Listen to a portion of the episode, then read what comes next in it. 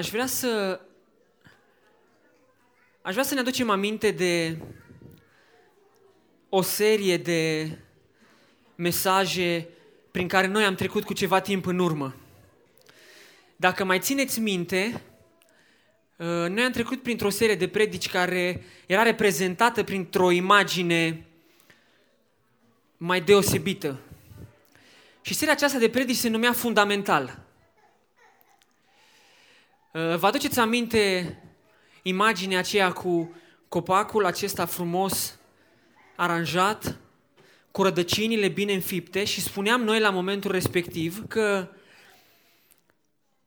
dacă ți-ai dori să ai o roadă frumoasă, dacă ți-ai dori să vezi în viața ta un rod frumos, dar dacă ți-ai dori să vezi în viața unui pom un rod bun, un rod frumos, un rod sănătos, asta presupune că pomul acela ar trebui să aibă o rădăcină sănătoasă. Fără o rădăcină sănătoasă, un pom niciodată nu va putea să aibă un rod sănătos, o coroană sănătoasă. Și ne uitam la viața noastră și încercam să vedem cum am putea noi să avem o rădăcină sănătoasă, care sunt acele lucruri pe care ar trebui să le știm în viața noastră, ca să avem o rădăcină sănătoasă, astfel încât rodul să fie unul bun, rodul să fie unul sănătos. Ce aș vrea să facem în continuare, în perioada aceasta, în luna aceasta, este să reluăm puțin, să ne reîntoarcem puțin la seria aceasta Fundamental și să mai acoperim câteva aspecte importante pe care intenționat le-am lăsat deoparte, gândindu-ne că va fi un moment în care vom trece din nou prin anumite lucruri, printr-o anumită serie și le vom relua și le vom rediscuta. Așa că aș vrea să retrecem puțin în câteva 4 întâlniri, specific în 4 întâlniri, să trecem din nou prin câteva lucruri legate de seria aceasta și aș vrea să știm ce credem. Aș vrea să știm ce credem noi ca și biserică, aș vrea să știm ce credem noi ca și familie, noi ca și viață, noi ca și indivizi. Vă aduceți aminte, am vorbit despre Trinitate, am vorbit despre Duhul Sfânt, despre Fiul, despre Tatăl, am vorbit despre Cina Domnului, am vorbit despre binecuvântare, am vorbit despre lucrurile viitoare, am vorbit despre botez, despre biserică, despre om, da? Creație, cădere, răscumpărare. Și aș vrea să ne oprim privirile în dimineața aceasta asupra unui aspect interesant și aș zice destul de mult discutat în zilele noastre, și anume evangelizarea. Subiectul acesta al evangelizării este unul discutat, este unul alteori trecut cu vederea, este unul despre care câteodată dacă te-ar întreba cineva să spui ce înseamnă evangelizare, ce ai răspunde? Dacă vă aduceți aminte, cei care v-ați întors cu mai mult timp în urmă la Dumnezeu și care ați făcut parte din acele biserici tradiționale ale noastre, vă aduceți aminte că aveam săptămâni, de obicei în toamnă sau în primăvară, aveam săptămâni în care făceam evangelizare. Asta înseamnă că noi chemam diferiți predicatori, corect? Chemam diferiți predicatori, câte unul pentru fiecare zi, și o formație care cânta, și în fiecare luni, marți, miercuri, joi, vineri, seara aveam un predicator care venea și o trupă și astfel aveam un timp de închinare, aveam un predicator care predica Evanghelia, la sfârșit, în funcție de cum erau lucrurile, omul făcea chemare, oamenii veneau în față și puteam să știm, cel puțin aparent, dacă cineva s-a întors la Dumnezeu sau nu. Și dacă spuneai că facem evangelizare, aveai în minte lucrul ăsta. Când vorbeam despre ce înseamnă evangelizare, te gândeai la săptămâna din primăvară când cu biserica am făcut evangelizare. Aș vrea să ne uităm și să vedem ce înseamnă evangelizarea biblică. Ce ar trebui să facem? Ce presupune asta? Cum arată evangelizarea biblică? Ca să definim în primul rând ce înseamnă cuvântul evangelizare, în limba greacă cuvântul evangelion înseamnă a proclama, a face cunoscut, a predica Evanghelia. Deci a proclama Evanghelia Domnului Iisus Hristos. Evangelizare, a evangeliza, înseamnă a proclama. Domnul Iisus Hristos făcea lucrul ăsta și Vedem asta în Scriptură. De exemplu, în Matei, capitolul 4, versetul 23, Iisus străbătea toată Galileea, învățând pe norod în sinagogi, propovăduind sau proclamând Evanghelia împărăției și tămăduind orice boală și orice neputință care era în norod.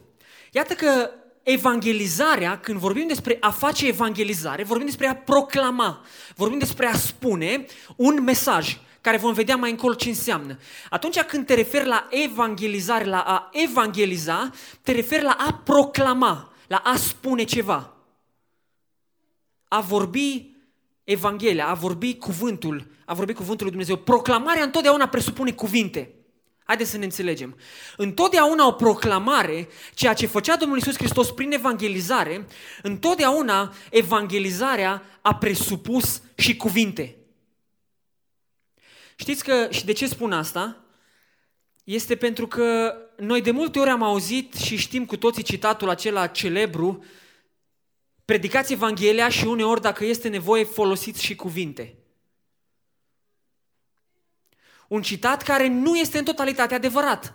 Pentru că dacă vrei să predici Evanghelia și să fii fidel proclamării Evangheliei, întotdeauna cuvintele trebuie să fie acolo. Ele nu pot lipsi. Tu când vorbești despre Domnul Iisus Hristos, când încerci să spui cuiva, folosești cuvinte. Îți folosești categoric și trăirea, și viața, și exemplul, dar întotdeauna vom folosi și cuvintele. Și, de exemplu, Scriptura ne vorbește despre asta în Romani, în capitolul 10, este un verset pe care aș vrea să vi-l citesc, Romani, capitolul 10, versetul 14, spune așa: dar cum vor chema pe acela în care n-au crezut și cum vor crede în acela despre care n-au auzit?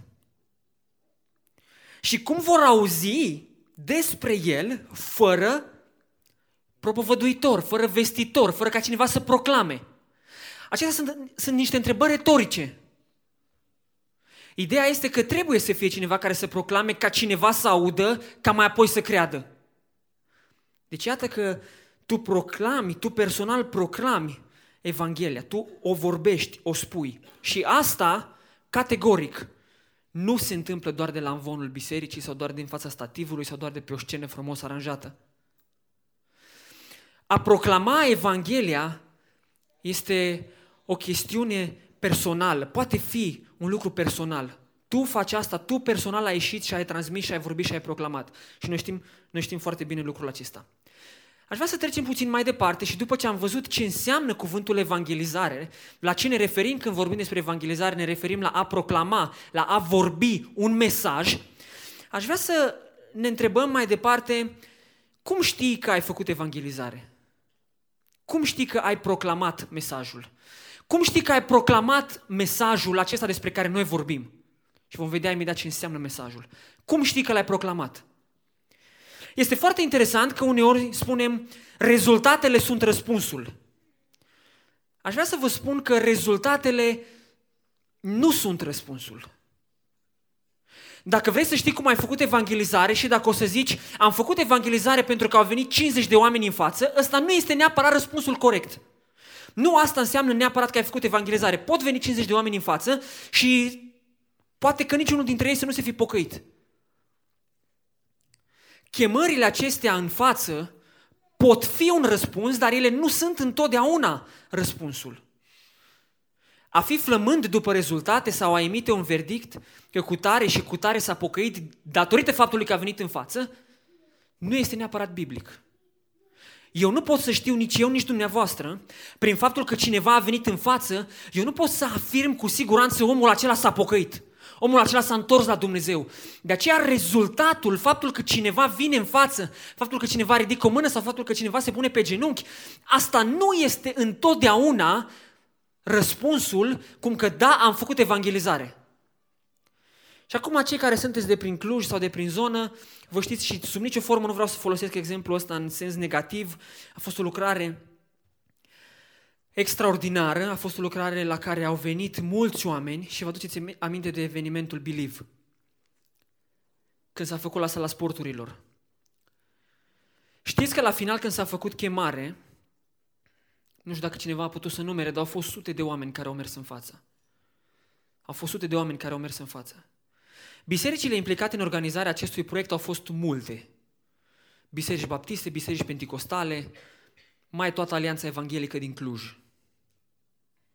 Și împreună cu toți oamenii aceștia ne-am întâlnit după evenimentul Believe, la câteva luni după, la un an după, și nu este în niciuna dintre toate bisericile evanghelice din Cluj nicio evidență a vreunui fapt că un om dintre toți cei care au ieșit în față au rămas după aceea.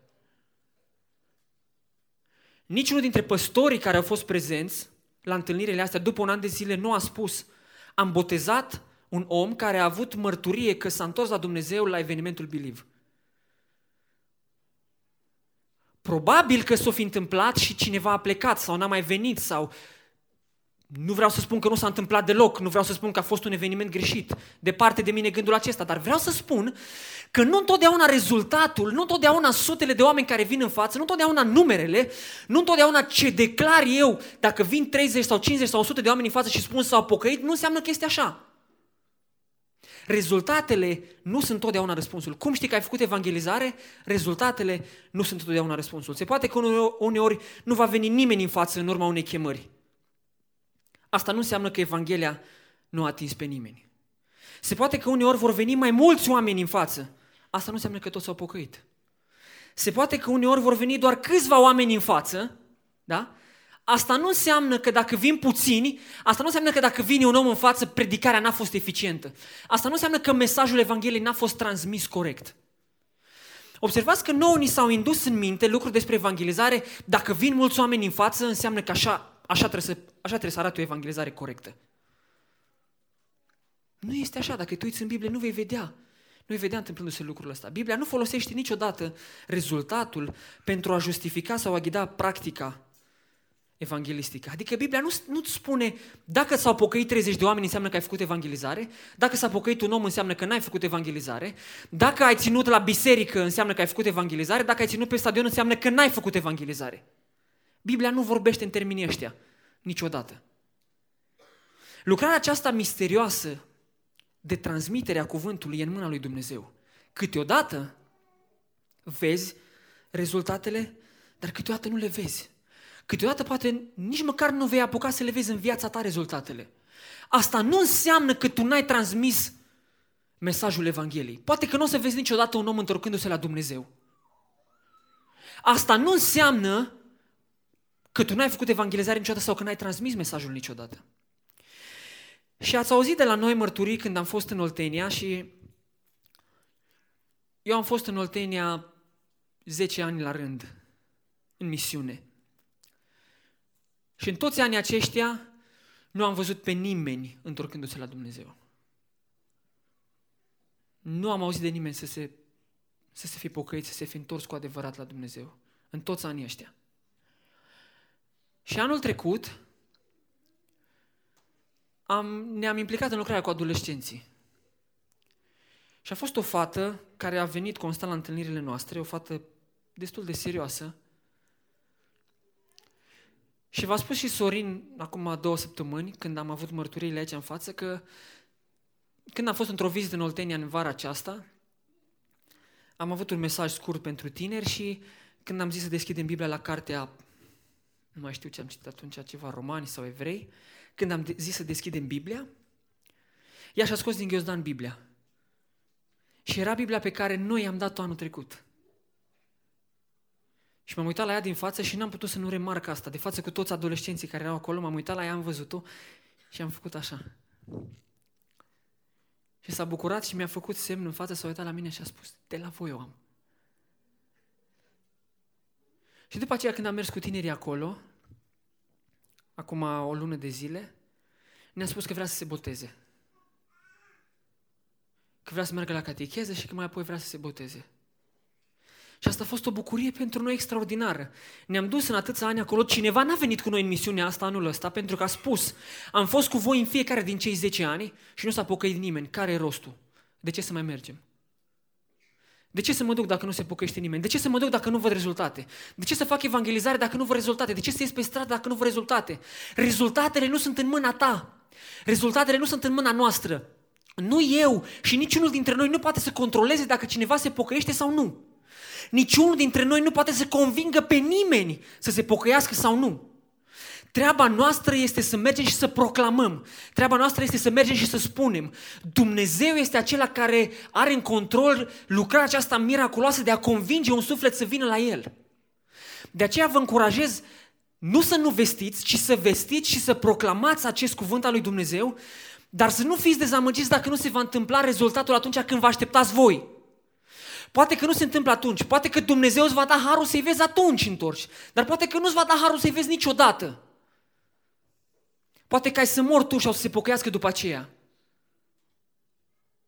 Asta nu înseamnă că noi nu trebuie să facem și noi nu trebuie să proclamăm. De aceea vă încurajez, proclamați Evanghelia, proclamați mesajul. Viețile noastre personale trebuie să fie trăite în așa fel încât să se vadă că proclamăm mesajul.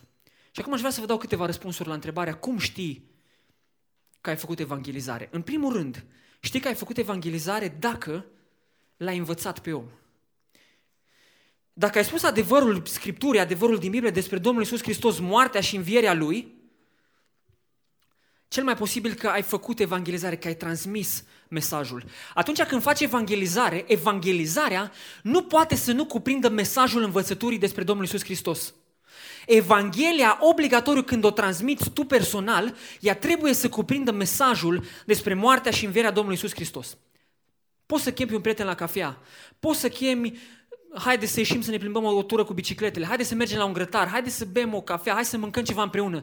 Evanghelia, evangelizarea nu se face doar de la amvon. Evangelizarea poți să o faci chiar și la o cafea. Dar trebuie să o faci. Tu poți să transmiți mesajul Evangheliei, poți să vorbești, poți să-l proclami, tu unul la unul cu un prieten de-al tău, chiar și stând la o poveste undeva la tine acasă, bând un pahar cu suc. Poți să transmiți mesajul Evangheliei. Asta nu înseamnă și sub nicio formă nu vreau să denigrez ceea ce se întâmplă din fața bisericii, da? Deci nu vorbim despre asta. A transmite mesajul din fața bisericii, a transmite Evanghelia, are locul lui și are importanța lui și nu negăm asta și noi prețuim asta ca și biserică. Proclamarea cuvântului lui Dumnezeu. Stăruim în învățătura apostolilor ca și biserică. Practicăm învățătura biblică. Sub nicio formă nu vreau să neg asta, dar spun că nu se face doar de aici. De ce? Pentru că nu toți vom ajunge să stăm vreodată în fața bisericii. Nu toți suntem chemați să stăm în fața bisericii și să predicăm de aici. Am văzut oameni deosebit de buni și deosebit de serioși când vine vorba despre a evangeliza unul la unul. Le-a fost ușor să fie într-o relație cu cineva, le-a fost ușor să cheme pe cineva la o întâlnire. S-a întâlnit, a vorbit, a transmis mesajul. Când înveți pe cineva, întotdeauna mesajul despre moartea și învierea Domnului Iisus Hristos trebuie să fie complet. Nu poți să ciuntești. Dacă vrei să știi că l-ai învățat pe om, trebuie să-l înveți tot ce trebuie să-l înveți. Trebuie să-i spui tot ce trebuie să-i spui despre moartea, învierea, sacrificiul, tot ce s-a întâmplat cu Domnul Iisus Hristos. Trebuie să-i spui importanța păcatului, trebuie să-i spui gravitatea păcatului. Nu poți să-i spui omului, măi, tu ești păcătos, dar lasă că discutăm, vedem, se mai întâmplă, toți păcătuim, treacă, meargă. Dacă vrei ca mesajul pe care îl transmiți să fie complet, dacă vrei să fii sigur că l-ai învățat pe om, trebuie să-i spui mesajul complet. În același timp, nu poți să-ți permiți să tai lucruri, dar în același timp nu-ți poți să-ți permiți să pui lucruri. Știi, dacă vii la Domnul Iisus Hristos, îți promit, o să ai cea mai frumoasă viață. Dacă vii la Domnul Iisus Hristos, îți promit, n-ai să mai fii sărac. Dacă vii la Domnul Iisus Hristos, îți promit, o să ai o casă. Dacă vii la Domnul Iisus Hristos, îți promit, o să ai bani. Tu nu poți să faci promisiuni pe care nu le poți împlini tu, care nu țin de tine. Noi nu putem să promitem oamenilor că dacă o să vină la Domnul Iisus Hristos, o să fie bine. O să aibă o viață fericită. O să fie bogați dintr-o dată. Noi nu putem să promitem oamenilor că dacă se vor întoarce la Domnul Iisus Hristos, nu o să mai fie suferință, nu o să mai fie greutăți, nu o să mai treacă prin nimic, o să fie totul luna de miere. Nu putem să promitem oamenilor lucrul acesta. Putem să promitem oamenilor un singur lucru. Că dacă se pocăiesc, vor fi prin viața asta, indiferent cum va fi, putem să le promitem că Domnul Iisus Hristos va fi cu ei. Putem să promitem că Duhul Sfânt va fi Cel care îi va asista, care va merge cu ei, care îi va învăța, care îi va călăuzi. Și noi am văzut cu altă ocazie lucrarea Duhului Sfânt de a ghida, de a-l învăța, de a-l călăuzi pe om.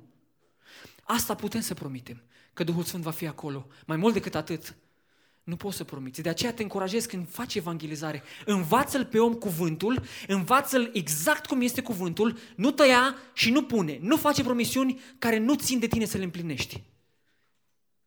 Mai departe, știi că ai făcut evangelizare dacă ai urmărit un obiectiv, ai urmărit o țintă specifică, anume. De obicei, când facem anumite lucruri, noi urmărim un scop, urmărim ceva, țintim înspre ceva. Când transmitem mesajul Evangheliei, țintești, vrei să ajungi undeva cu el. Unde vrei să ajungi atunci când transmiți mesajul Evangheliei? Dacă te duci la muncă în fiecare zi, unde vrei să ajungi cu asta? De ce te duci? Dacă vii la biserică în fiecare duminică, de ce vii? Ce urmărești cu asta? Dacă chiar vestești Evanghelia, de ce faci asta? Unde vrei să ajungi? Ce vrei să țintești? Ce vrei să spui în final omului? Ținta finală este să spui, să ai obiectivul acesta în minte, că tu trebuie să centrezi pe Domnul Iisus Hristos și să centrezi pe posibilitățile pe care omul le are.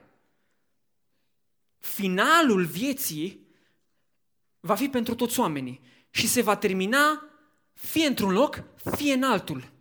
Nimeni nu poate merge în 3 locuri și nu toți, din păcate, vor merge în același loc. Sunt oameni care vor merge într-o parte, sunt oameni care vor merge în altă parte. Fii sigur că atunci când transmiți mesajul Evangheliei, ai un obiectiv, țintești undeva. Când se va termina toată viața aceasta, vei ajunge undeva. Fie voi moșteni raiul împreună cu Domnul Iisus Hristos, fie vei ajunge alături de diavolul și de îngerii lui. Acesta este finalul vieții. Fie rai, fie iad. Prin jertfa Domnului Iisus Hristos se poate face o diferență în viața ta. Crezând în jertfa Domnului Iisus Hristos, apropiindu-te de Domnul Iisus Hristos, se poate face o diferență în viața ta. Fii sigur că ai urmărit un obiectiv anume atunci când i-ai transmis omului Evanghelia. Și în ultimul rând, și astea sunt doar câteva sugestii pe care eu vi le-am dat, cu siguranță că sunt mai multe, știi că ai făcut evangelizare dacă l-ai învățat pe om, dacă ai urmărit un obiectiv și, în al treilea rând, dacă ai avut pasiune. Acum, ce aș vrea să vă spun este că, și citeam într-o carte săptămâna asta, evanghelistul este ca și pompierul de servici care merge sau ca și psihologul de servici care merge să salveze un om care este aproape să se sinucidă. Omul stă pe marginea prăpăstiei, pe marginea blocului și este gata să sară. Și tu, evanghelistul, tu credinciosul, tu copilul lui Dumnezeu, ești pompierul acela, omul acela de servici, psihologul acela sau cine-i fi tu, ești omul acela care te duci și încerci să-l convingi pe om, nu te arunca, că o să mori. Nu sări de acolo, că o să ți se termine viața, o să fie rău de tine. Cum faci? Cum ai face tu dacă ai fi pompier? Și știi că un om ar urma să se sinucide și tu ai ajuns primul la fața locului. Ești gata să întinzi scara, dar el îți spune, nu întinde scara că o să sar. Tu ce o să faci? Domnule, hai să spun ceva. Uite, posibilitățile tale sunt câteva în situația dată. S-ar putea ca, dacă faci lucrul acesta, să nu fie bine cu viața ta. S-ar putea să te rănești la o mână, la un picior. S-ar putea să nu-ți mai vezi familia, copiii. Așa o să faci. Cine face așa ceva? O să încerci să fii cât de pasionat poți tu și cât de pasionat știi tu ca să-l convingi pe omul ăla. Omule, nu sări, că dacă sari de acolo ai să mori. Ai poate familie acasă, ai poate copii acasă. Faptul că nu ți-ai primit salariul 3 luni nu înseamnă că trebuie să sari de acolo. Faptul că nu-ți mai găsești job, asta nu înseamnă că trebuie să sari de acolo. Hai să spun, sunt niște posibilități. Dacă tu când transmiți mesajul Evangheliei te plictisești și tu de ce transmiți și de ce spui, atunci mai bine nu spune. Dacă tu te duci să transmiți mesajul Evangheliei sau să faci evangelizare și tu ești un morocănos și un plictisit și te saturi și tu de ce spui, cu siguranță că omul ăla o să fie de 10 ori mai sătul decât tine.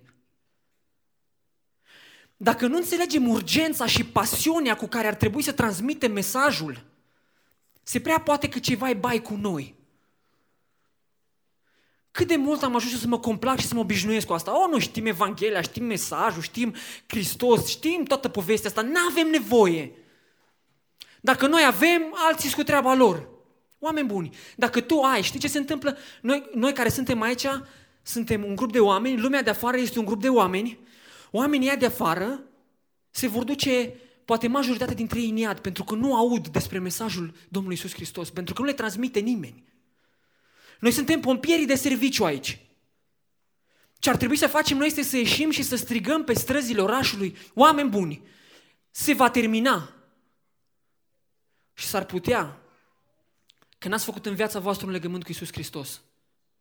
Ținta, obiectivul vostru, în cazul ăsta, este iadul sigur, pavat cu tot cu autostradă.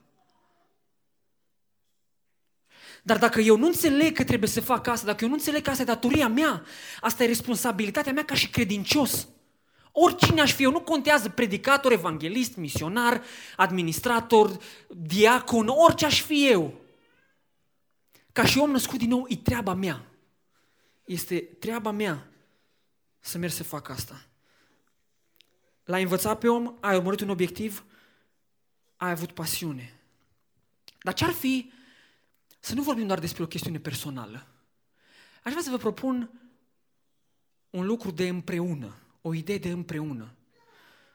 Ce-ar fi să avem ca și biserică o cultură a evangelizării? De vreme ce toți suntem chemați să facem evangelizare și este important absolut să facem asta individual, ce-ar fi să încercăm împreună? Care ar fi beneficiile unei evangelizări împreună? Dacă mergem împreună, ce înseamnă împreună? Dacă mergem într-o dupămasă, că duminica după masă nu avem biserică. Dacă mergem într-o duminică după masă la ora 5 ne întâlnim în parc. Haideți să ne întâlnim în parc. Cine vrea să vină? Ne întâlnim 10 oameni în parc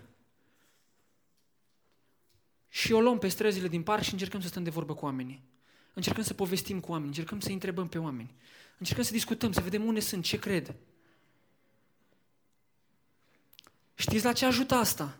Dacă facem o chestiune din asta de împreună, rămânem într-o relație de dare de socoteală reciprocă. Știi, te-ai întâlnit cu cineva și știi, l-ai întrebat pe fratele cu care ai fost, tu ai fost săptămâna asta, tu ai vestit săptămâna asta, dar luna asta, dar în astea 2 luni, dar anul ăsta, tu ai spus cuiva despre Domnul Iisus Hristos. Ne ajută să ne ținem într-o relație de dare de socoteală reciprocă. Mai mult, ne întărim reciproc dedicarea și hotărârea.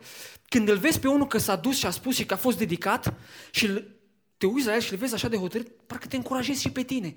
Te ajută și pe tine să fii mai dedicat. Te ajută și pe tine să fii mai hotărât în a face asta. Ne sprijinim și învățăm unul pe altul. Uite ce mi s-a întâmplat mie. Eu când eram în parc și vorbeam cu nenea respectiv, mi-a pus o întrebare, n-am știut. Hai să ne întâlnim, să bem o cafea, să povestim împreună, să vedem ce putem învăța unul de la altul. Vezi ce știe el, vezi ce știi tu, puneți împreună.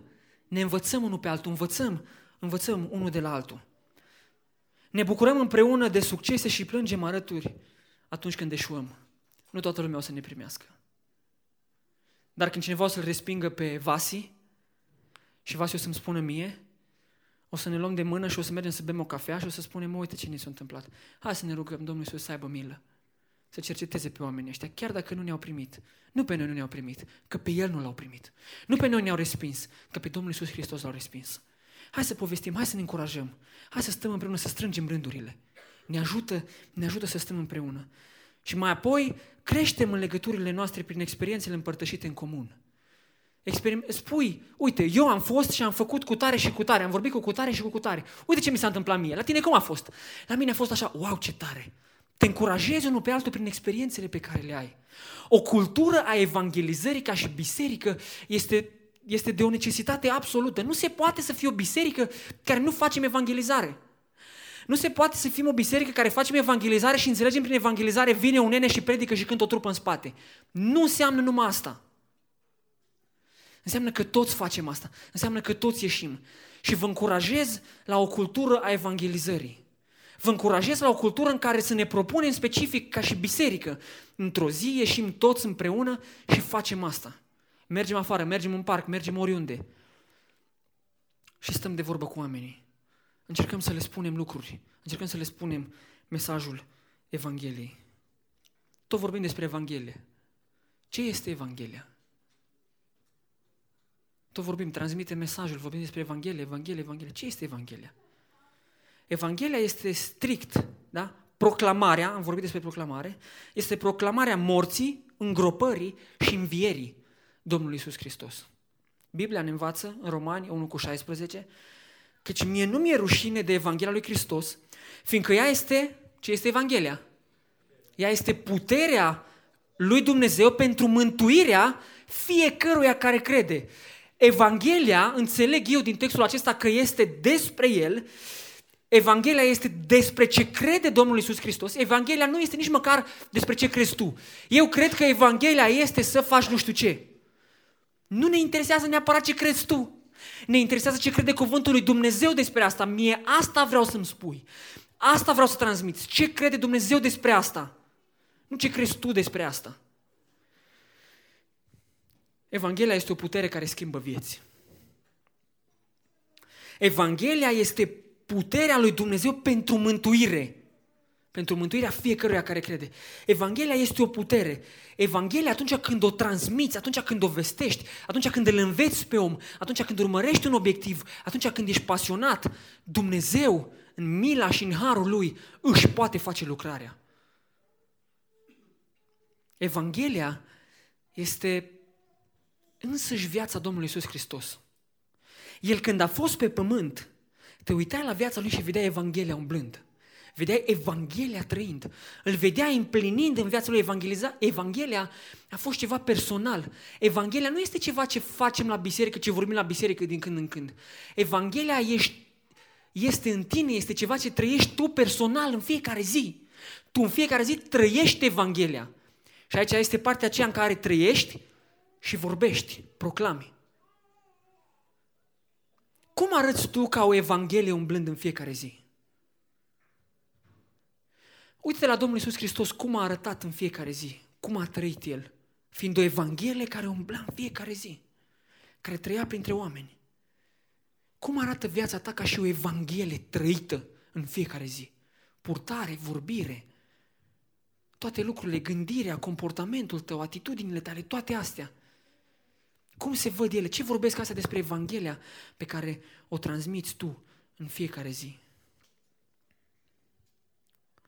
Citind mesajul Evangheliei, citind mesajul acesta al Scripturii, citind mesajul, trăindu-l în fiecare zi, îți spun, vei înțelege și ar trebui să înțelegi că tu ești un păcătos. Biblia ne spune că nu este niciun om neprihănit, niciunul măcar. Nu este niciunul care să caute cu tot din adinsul pe Dumnezeu. Căci toți au păcătuit și sunt lipsiți de slava lui Dumnezeu. Nu există oameni care să nu fi păcătuit. Nu există oameni care să nu fi întristat pe Dumnezeu. Nu există oameni care să nu fi făcut răul înaintea lui Dumnezeu.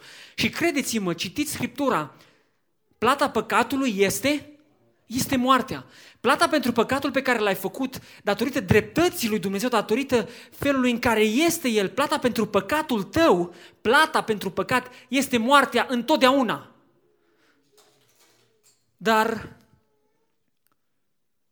aș vrea să îți amintesc, pentru tine care știi și pentru tine care nu știi, aș vrea să-ți spun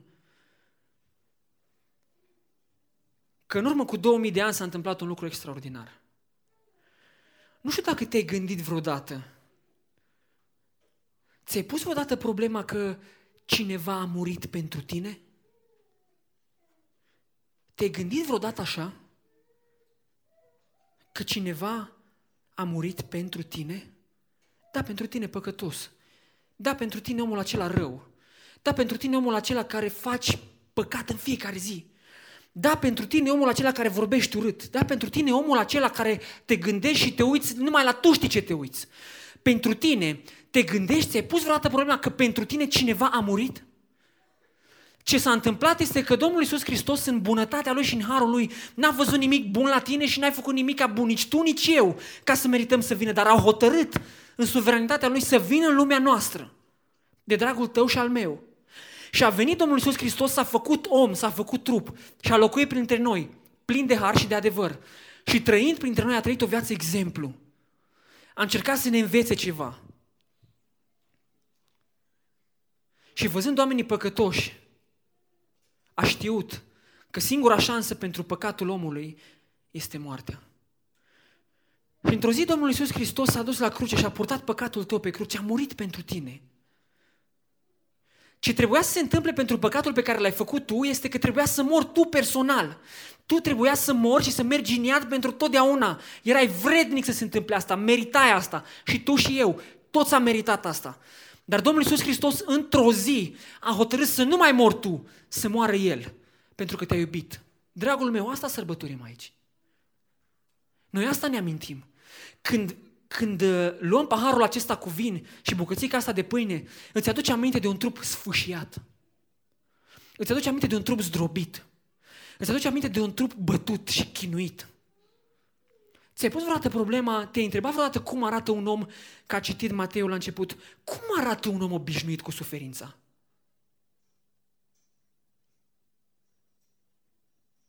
Dacă te-ai gândit la cineva, îl știu pe cutare, el este un om obișnuit cu suferința. Cum arată omul ăsta, obișnuit cu suferința? Cred că trebuie să-i fie foarte greu.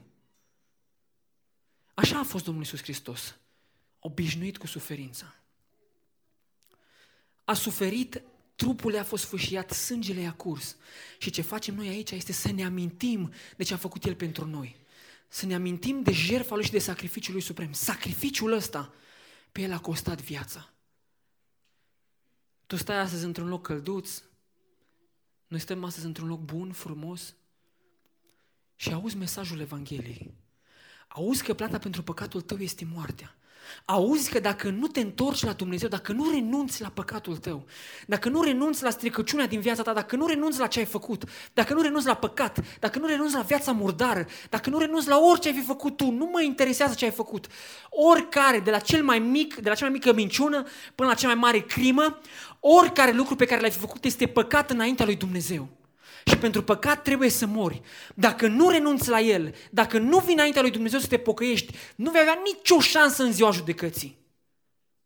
În ziua judecății, când Domnul Iisus Hristos, judecătorul cel drept, va sta față în față cu tine și va trebui să dai socoteală de felul în care ai trăit, ce o să spui? Cum ai trăit? Păi, Doamne, știi, am fost un om bun. Doamne, știi, m-am ținut de treabă, m-am dus la biserică. Nu te ajută cu nimic. Singura cale spre pocăință, singura cale spre Dumnezeu Tatăl este Domnul Iisus Hristos. Biblia ne învață asta și ne spune asta foarte clar. El este singura cale.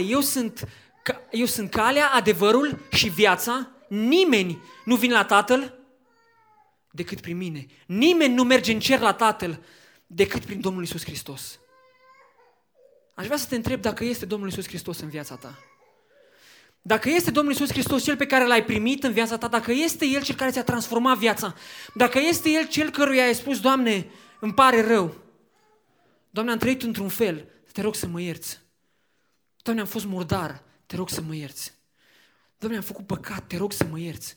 Este Domnul Iisus Hristos cel înaintea căruia ai venit tu să-ți predai viața? Este cel înaintea căruia te-ai pocăit și ai spus, Doamne, înțeleg că ai murit și pentru mine? Spune-mi câți ani o să trăiești. Cine știe asta? Nu știe nimeni. Când o să se termine? Poate mâine, poate peste 10, poate peste 50. Când o să se termine? Ce o să faci tu? Unde o să fii tu? Unde o să mergi tu? De aceea, oameni buni, câte vreme se spune astăzi, nu vă împietriți inimile. Câte vreme se spune astăzi, nu vă împietriți inimile, ci dimpotrivă, veniți la Domnul Iisus Hristos. Câteodată spun, da, dar știi, eu mai am de făcut, mai am de rezolvat, mai am de... Nu mai ai. Dacă nu ajungi ziua când să-ți rezolvi problema aia și când ai avut astăzi ocazia să te pocăiești, să te întorci la Domnul Iisus Hristos, tu ai spus, lasă pe altă dată. Lasă pe mâine, lasă pe anul viitor, lasă când o să fiu mai bătrân. Noi trebuie să ne întoarcem la Domnul Iisus Hristos. Faptele Apostolilor, capitolul 17, Scriptura spune așa, Dumnezeu nu ține seama de vremurile de neștiință și poruncește acum tuturor oamenilor de pretutindeni să se pocăiască. Poruncește oamenilor să se pocăiască. Aș vrea să te încurajez să stai într-un timp în care să te gândești în momentele astea. Ți-ai mărturisit tu păcatul înaintea Domnului Iisus Hristos? Se vede Evanghelia aceasta trăită în viața ta? Se vede faptul că te-ai întors la Domnul Iisus Hristos? Se vede că trăiești? Se vede Evanghelia în viața ta? Ce faci în fiecare zi cu păcatul? Ce faci în fiecare zi cu viața pe care o trăiești? Este ea predată în totalitate Domnului Iisus Hristos? Dacă nu, este momentul să te pocăiești. Este momentul să te întorci la Domnul Iisus Hristos. Știi de ce? Pentru că dacă nu te pocăiești, o să cazi exact cum cade omul ăla de pe clădire și când ajungi jos te strivești de tot. Și nu mai este altă șansă. Dacă ai apucat să cazi și ai căzut în gol, te-ai strivit. Și n-ai mai rămas cu nimic. Speranța și singura șansă este să-L primești pe Domnul Iisus Hristos. Este să te întorci la El. Este să trăiești viața ta pentru El. Oameni buni, acesta este mesajul Evangheliei. Aceasta este realitatea despre ce a făcut Domnul Iisus Hristos pentru noi și asta trebuie transmisă. Dacă mesajul Evangheliei, ascultă-mă ce spun, dacă mesajul Evangheliei nu-ți creează niciun fel de fior, dacă mesajul Evangheliei nu te cercetează, dacă mesajul Evangheliei nu te face să arzi sub tine și să nu mai poți să stai, dacă mesajul Evangheliei nu te face să tu să le spui și altora, înseamnă că ceva n-ai priceput.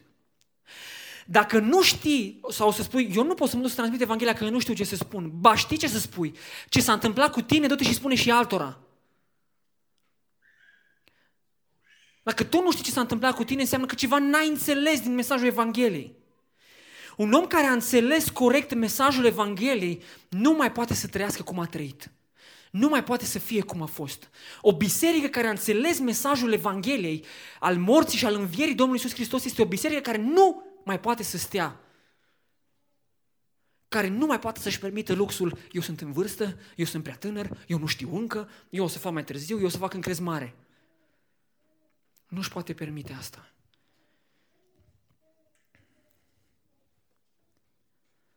Știți de ce am încercat să transmit povestea asta? Ce s-a întâmplat în urmă cu mult timp? Ți-am spus povestea asta ca să ajungi și tu să recunoști că Iisus Hristos este Domnul. Știi ce se va întâmpla într-o bună zi? Că ai recunoscut tu acum, când ai avut ocazia, sau că nu ai recunoscut. Biblia ne învață foarte clar. Va veni o zi în care orice genunchi se va pleca înaintea Domnului Iisus Hristos și orice limbă va mărturisi spre slava lui Dumnezeu Tatăl că Iisus Hristos este Domnul, orice limbă va mărturisi. Fie că tu crezi asta, fie că nu crezi asta, fie că acum înțelegi urgența mesajului, fie că nu înțelegi, fie că te interesează, fie că nu te interesează, că îți pasă, că nu-ți pasă. Într-o zi vei cădea și tu în genunchi și într-o zi vei spune și tu, Iisus Hristos este Domnul. Asta ne învață Biblia, asta ne învață Cuvântul lui Dumnezeu. De asta ți-am spus povestea asta, de asta am trecut prin mesajul acesta, ca să înțelegem că Iisus Hristos este singura cale. Dacă vrei să te întâlnești vreodată cu Dumnezeu, dacă vrei să ajungi vreodată în rai, prin Domnul Iisus Hristos și pocăință, întoarcere de la faptele tale rele, este singura cale. Scopul final al evangelizării este pocăința oamenilor. Noi transmitem mesajul pentru că ne dorim ca oamenii să se pocăiască. Ne dorim ca oamenii să se întoarcă la Domnul Iisus Hristos. Și știți ce se întâmplă câteodată? Câteodată stai în bancă și spui, eu nu mă duc. Eu nu vreau să mă pocăiesc, eu nu vreau nici să ridic mâna, nici să mă duc în față să mă pun în genunchi, nici să mă ridic în picioare. Eu nu vreau să fac lucrul ăsta. Nu, mă văd alții, mă văd prietenii, mă vede nu știu cine. Nu vreau să mă duc să fac lucrul ăsta. Oricine se va rușina de mine și de cuvintele mele, se va rușina și Fiul omului de el, când va veni în slava sa și a Tatălui și a Sfinților Îngeri. Doamne ferește! Doamne ferește pe fiecare dintre noi să ajungi vreodată ziua în care Domnul Iisus Hristos să spună îmi e rușine de El. Eu nu-L cunosc, nu știu cine este. Doamne, dar te rog, eu am fost la biserică, la Relevant, de o grămadă de ori m-am dus, am cântat, am fost, am predicat, am zis, am făcut, n-am luat eu cina, nu m-am dus eu la biserică, n-am fost eu omul ăla serios. Nu știu cine ești. Doamne, dar te rog, nu te cunosc, habar n-am cine ești. Doamne, știi, mi-a fost rușine atunci. A, ți-a fost rușine. Că dacă te vede prietenul tău, că dacă te vede vecinul, după aceea o să zică lumea despre tine, dar ce o să zică colegii tăi despre tine? E prea puțin important ce o să zică ei. Contează ce o să zică Domnul Iisus Hristos. Ce zice El despre tine? Oh, El este fiul meu. Este în biserica Relevant, El este fiul meu. El s-a întors, El s-a pocăit de păcat. El a făcut tot ce trebuie făcut. A împlinit tot ce trebuie împlinit. El este fiul meu, îl cunosc.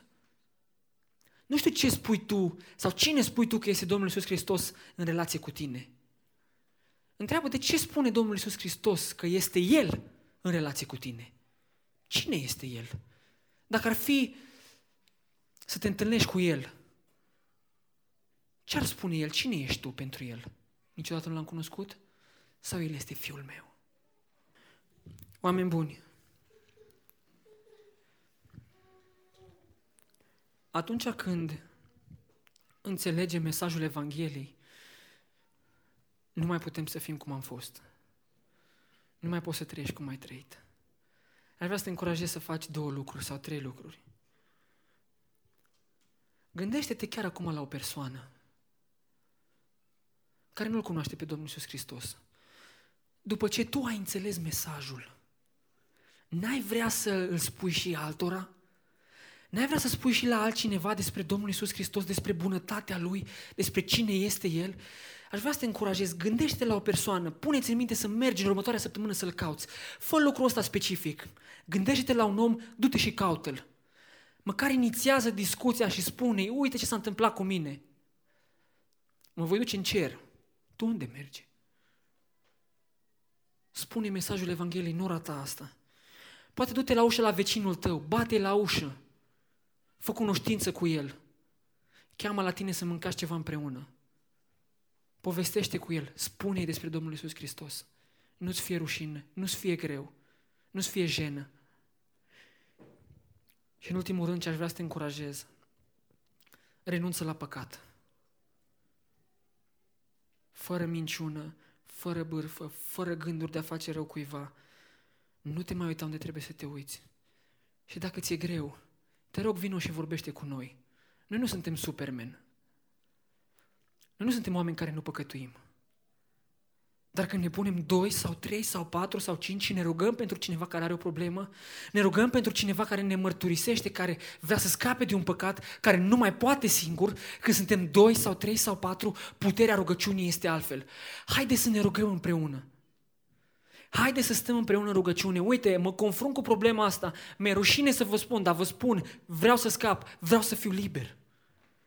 Haide și spune asta. Haide și spune-ne asta. Haide să lucrăm împreună. Mărturisiți-vă păcatele unii altora și rugați-vă unii pentru alții ca să fiți vindecați, ca să fiți eliberați. Aș vrea să vă încurajez să facem asta.